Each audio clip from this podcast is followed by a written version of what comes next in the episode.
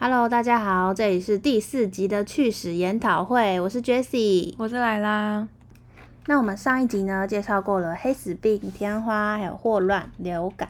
那这一集我们要继续接着谈艾滋病跟 SARS，还有最后的 COVID-19。那就开始我们这一集的内容吧，欢迎。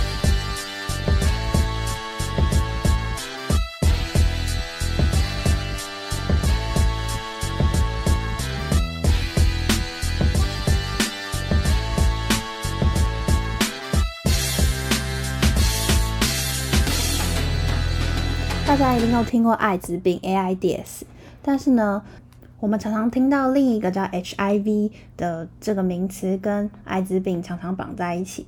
那很多人会把他们两个搞混在一起，或者是又觉得他们两个是一样东西，但事实上呢，他们是两个不同的东西。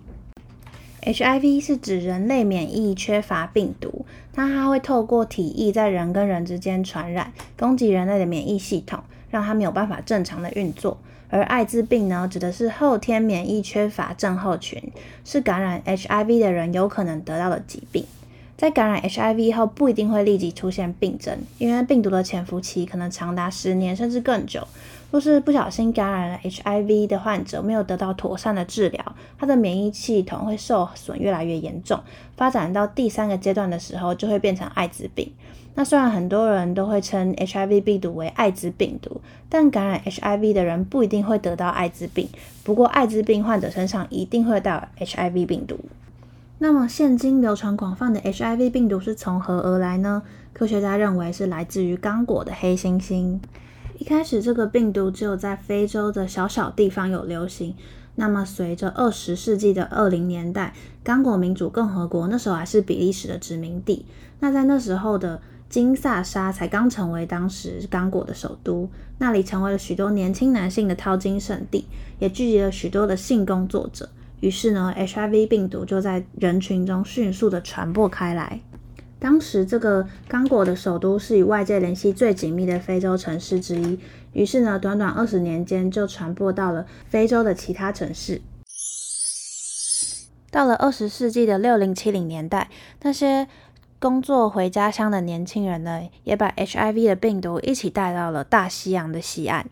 当时的美国正值性解放和同性恋运动的兴起，于是呢，HIV 再次利用了当时的社会环境，在美国和欧洲快速的传播，演变成一个全世界的病毒。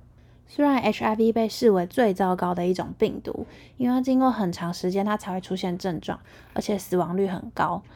但是呢，随着医疗诊断技术的进步，还有全球公共卫生运动的开展，所以尽管艾滋病毒无药可医，但如果医疗条件比较好，而且有适时的获得药物帮助，那么呢，患者的生命就有可能健康的延续很长一段时间。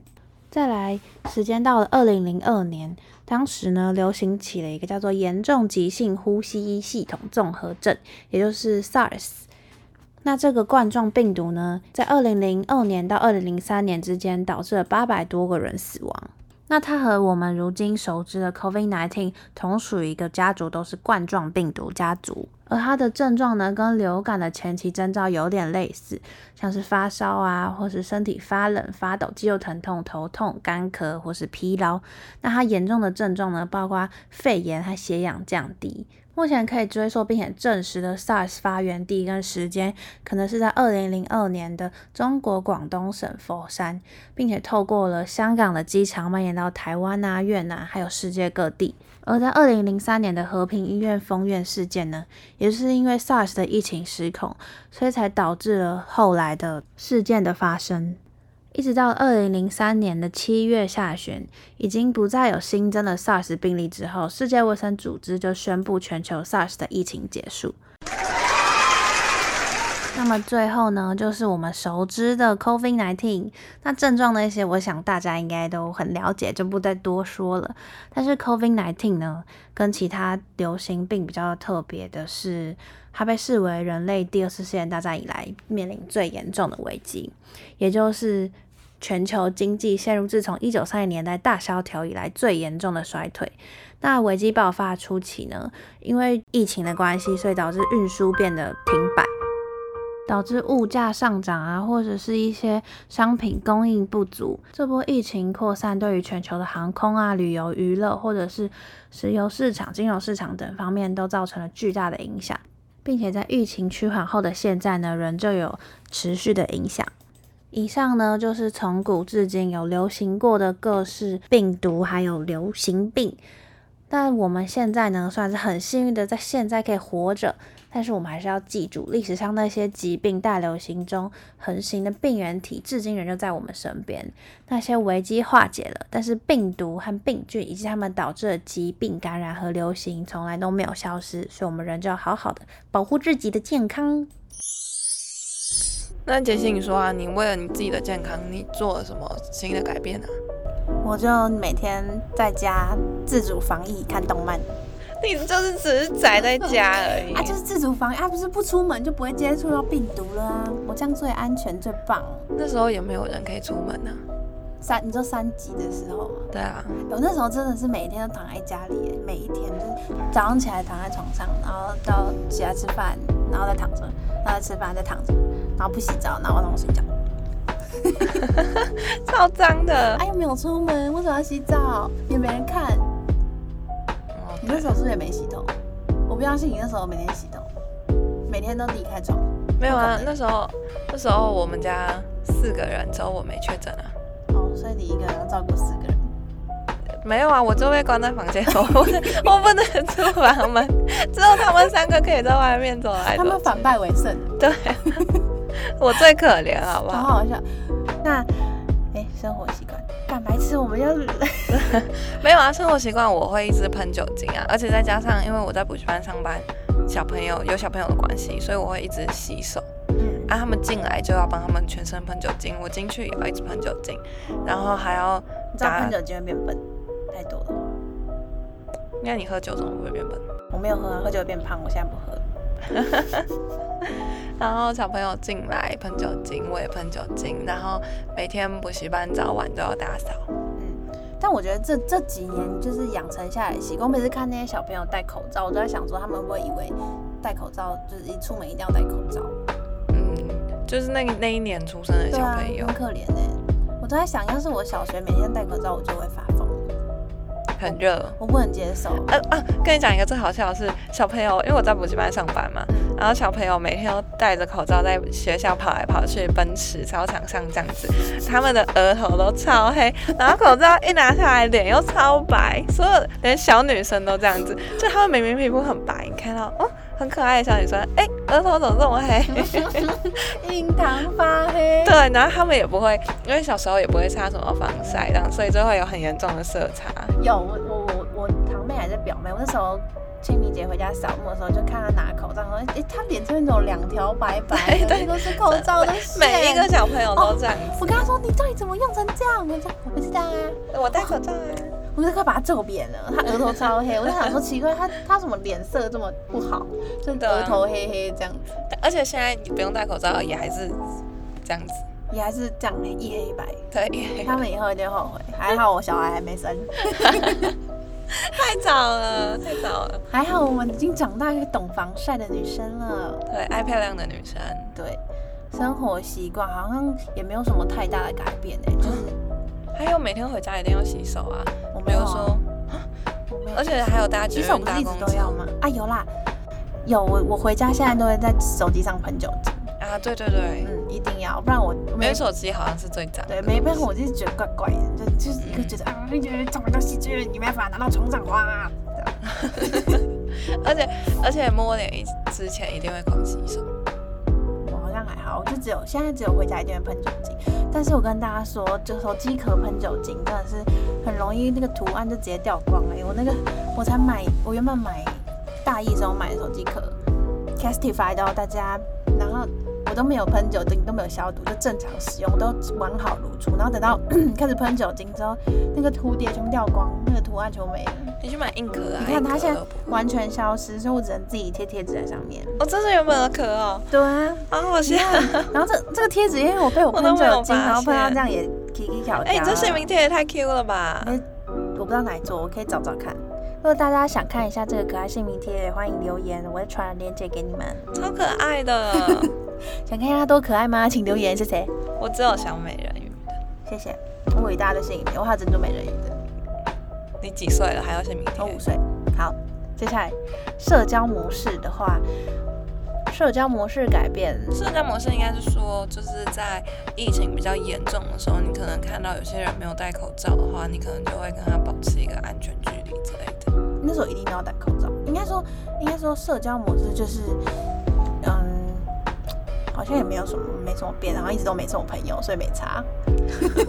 比如说你出门啊，比如说你出门去买东西，可是你你去，比如说你去买面好了，啊，可是你看到面店老板没有戴口罩呢。我会觉得有点怪怪，虽然现在已经解封，还是对对对，还是会觉得哎，好像少了什么东西的感觉。我那天之前去一个咖啡店，是看到一个店员，那个店员没戴口罩，嗯，就一个怪怪感觉。后来想说，嗯，好像也合理，我也没戴。嗯，对，就觉得嗯，就好像会有一个哎不一样了的那种感觉。对对对我觉得可能要再过一阵子适应一下。嗯，因为现在大家在路上其实也都还是戴着口罩。嗯，我没戴，我觉得我需要新鲜的空气。OK，下一个。然后学习呃学习方式，我自己觉得蛮有感的，就是学习的方式。就以前以前我记得高中以前那种线上的线上学习其实蛮不蛮不普遍的，应该是我们大哦、以前高中好像都没有。就是有听过一个叫库克云，但是没有人在用啊，就很麻烦。你还要登录什么啊？老师就在这边，走去找老师，就要去问问题就好了。嗯。所以以前我觉得关于线上学这件事，其实是蛮蛮不普遍、蛮不流行。但是我觉得在疫情过后，就变得很多元，就是各种各样东西都可以线上，什么瑜伽课也可以线上，画画也可以像什么都可以变成线上课，我觉得蛮酷的。而且现在社群媒体很发达，很多人很多人都开始做那种线上教学啊，或者是自己录什么短影片之类的。那因为疫情前大家都不习，还是习惯实体的。我觉得是在疫情爆发的时候，跟疫情到现在，这是算一个比较好的遗遗遗遗物吗？疫情带来的。但你不会觉得你在上线上课的时候很容易分心？不会啊，我蛮专心的。是哦，好吧，那只有我，因为看着电脑就会觉得特别特别兴奋。不会啊，特别喜欢看三 C 产品，特别喜欢盯着来看。可你实体课的时候，因为你老师就在你面前，你不得不听。可是你在线上，你自己在房间里，没有人管你。可是你可以躺着上课，也很爽哎。你可以躺着穿睡衣，然后这样丑丑的上课，也不用化妆，然后肚子饿再拿个零食，这样啊啦啦吃。我觉得很爽哎，我超喜欢线上上课的。我觉得真的要学东西的话，我还是比较 prefer 实体。看东西吧，看我觉得看什么类，像画画那种，我觉得可能就要实体。哦，对了，嗯，但我觉得语言课其实可以线上，但是但是因为不行，我会一直睡觉。我一直打。有些老师年年年纪比较大一点，他们就比较不会操作那个哦，对对对，就是科技类的东西，就有时候会有点小困扰，或者你网络不好的时候宕机。对，但就是会觉得啊，赚到，不用上那么久，赚到。而且真的，而且我觉得最重要的是省去了那个通勤的时间啊。对，像我们两个人都住在就是台北市，就是那个象山周围，然后反正到学我们学校在板桥，到板桥大概一个小时哎，我们来回就两小时哎，然后回来来这边上几个小时课回家，哇塞。对，然后老师有时候又提早放，哎，晚一点下课又没有车。对啊，很气耶。反正我觉得最棒就是可以省去通勤时间。我觉得如果像是，我觉得线上上课就有点像任意门的感觉，对不对？我我很常想，如果你有任意门，感觉我们的人生可以做更多事，省去所有的通勤时间，你省去上上班时间，省去出国坐飞机。我可以睡到最后一分，对啊，然后再开门，OK，我来上班喽。对吧？如果任意门一定超方便的。我觉得就是上课就有一点类似任意门的感觉，就在家里也打开门上课喽，打开电脑上课喽。但如果有哆啦 A 梦的话更好。下下一个主题，好没有了。接下来啊，我想跟大家分享一部一部电一个纪录片，叫做《这一年地球变得不一样》。不知道大家有没有看过？嗯，好像有点微冷门诶，因为我好像没有。但之前我在那种什么。短影片上面看到有些人会有讲解嘛，嗯，剪辑。哦，剪辑重点内容，我觉得可以看完整版，那个画面很漂亮，嗯，广电系认证，好看好看，画面就是疫情过后，其实整个地球都变干净了，嗯，因为少了人为的污染，对啊，因为大家都不坐飞机，也不出门，都关在家，所以野生动物就可以到处爬爬照，嗯然后那个水变超干净的，他们有放一个 before after，真的差超多的，真的强烈推荐大家可以去看一下。所以，好，结论就是，其实疫情也并不一定全部都带来都是坏事。嗯，那对于人类来说，生病这种事情是坏事，但是如果对地球来说，可能是一次地球的大反扑。所以就是，嗯，有利有弊啦，就看你怎么看而已。就是不知道大家对这一次疫情的看法是什么？就是虽然说有些可能很多人受到了影响，但是其实对于地球来说，其实是一个嗯蛮好的，呃，它自我治疗、对自我进化的一个过程嘛。对。虽然说是整个人类损失了很多东西，没错，损失惨重。好，就这样。对，但是经过了这么多次这种重大疾病，我们最后还是坚持了下来。没错，祝大家，身体健康万事如意。那我们就下期再见喽。拜拜。